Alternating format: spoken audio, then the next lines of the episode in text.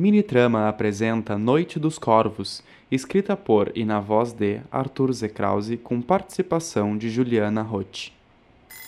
Os olhos da menina abriram lentamente enquanto o toque metálico inundava o quarto. Ela apoiou-se na cama e direcionou seu corpo para a frente, tateando o móvel ao lado de sua cama e apertando o botão que desligava o despertador.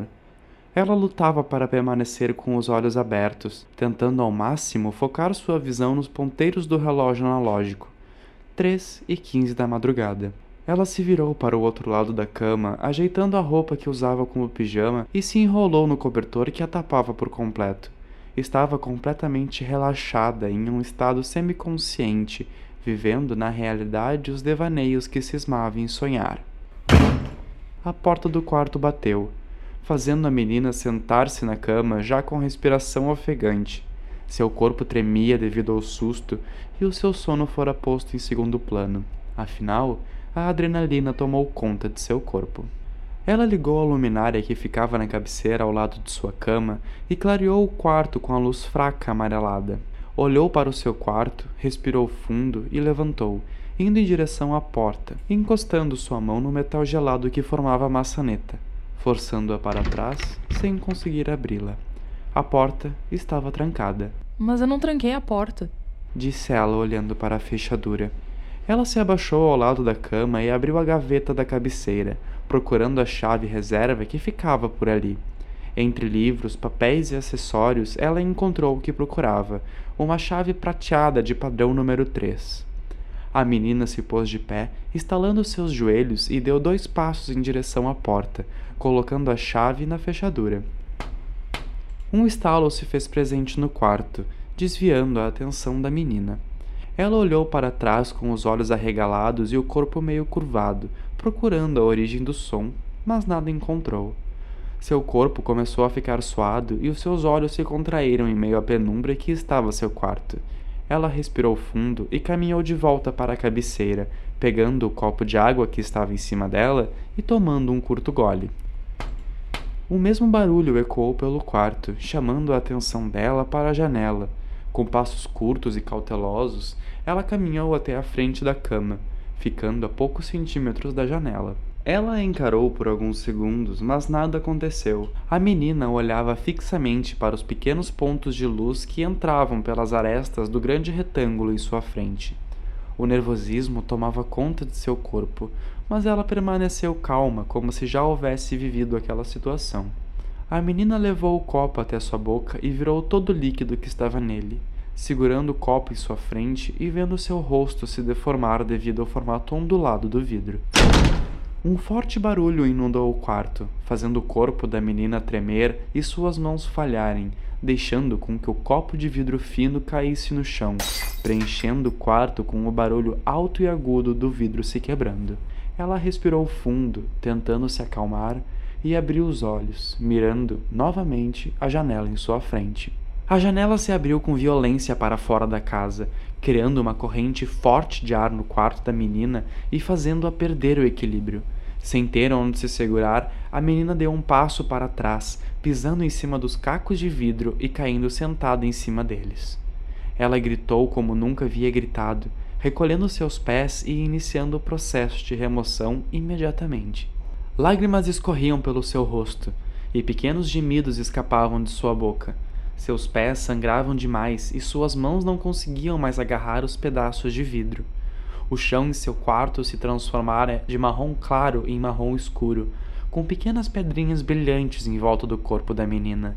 Ela tremia por completo, tentando trancar a dor em algum lugar de seu cérebro, na esperança de conseguir fazer alguma coisa. Um som gutural chamou sua atenção. Ela secou os olhos com as mangas do pijama e olhou para a janela, onde um corvo estava parado, olhando diretamente para ela. Ele piou mais uma vez e pulou para dentro do quarto, indo ao encontro da menina. Ela continuava tremendo e a dor provinda de seus pés e glúteos a impedia de movimentar os pés para afugentar o pássaro que invadia seu quarto. Ele se aproximou o máximo que conseguiu e, com um movimento rápido, bicou o pé da menina, arrancando um pequeno pedaço de carne e fazendo-a gritar ainda mais. O pássaro voou para a janela e piou diversas vezes, olhando em seguida para a menina. O corpo dela latejava e ela não conseguia conter o choro. Sua voz falhava e o fluxo de sangue em seus pés apenas aumentava. O corvo a encarou fixamente e levantou suas asas, emitindo uma piada aguda e metálica. Ele saltou para o chão novamente e, neste exato momento, uma nuvem de corvos adentrou pelo quarto. A menina, por instinto, protegeu o rosto, mas nenhuma bicada fora desferida. Encolhida contra a porta, tomou coragem e afastou os braços, olhando para algo que nunca havia visto. O quarto estava completamente preto. Os corvos estavam lado a lado, olhando fixamente para ela. Não havia espaço sem pássaros. A cama, a mesa, o abajur, o ventilador de teto, em todos estes lugares haviam corvos parados, estáticos, mirando o mesmo ponto. A menina estava imóvel, perplexa com o que via. Um dos corvos farfalhou as asas, e assim que a menina abaixou o braço, todos eles levantaram voo. O quarto se transformou em uma zona de guerra. A menina se encolheu lentamente, protegendo o rosto, mas nada mais adiantaria. Os corvos iniciaram o ataque e pouco a pouco a carne foi sendo arrancada de seu corpo. A menina urrava de dor, gritando o mais alto que conseguia, mas os corvos cismavam em continuar. O sangue banhava o quarto por completo e a carne fraca cismava em ceder à força exercida. Os braços da menina despencaram da proteção em torno de sua cabeça. Afinal, seus tendões haviam sido cortados. Ela, pálida e extremamente fraca, observava os pássaros comerem sua carne já anestesiada. A dor havia passado, mas a certeza da morte e a ausência de força a deixava em pânico. Suas pernas já não faziam mais parte de seu corpo, sendo arrastadas pelo quarto. Ela estava com a vista caída, esperando ansiosa pela morte. Seu peito estava em carne viva e ela conseguia ver alguns de seus órgãos funcionando. Ela olhou para cima, usando uma força que achava não possuir, e observou o corvo pousar em seu abdômen. Eles se encararam por um curto período de tempo, e o corvo avançou para sua cabeça, enterrando suas garras em um de seus olhos e usando o bico para retirar o outro.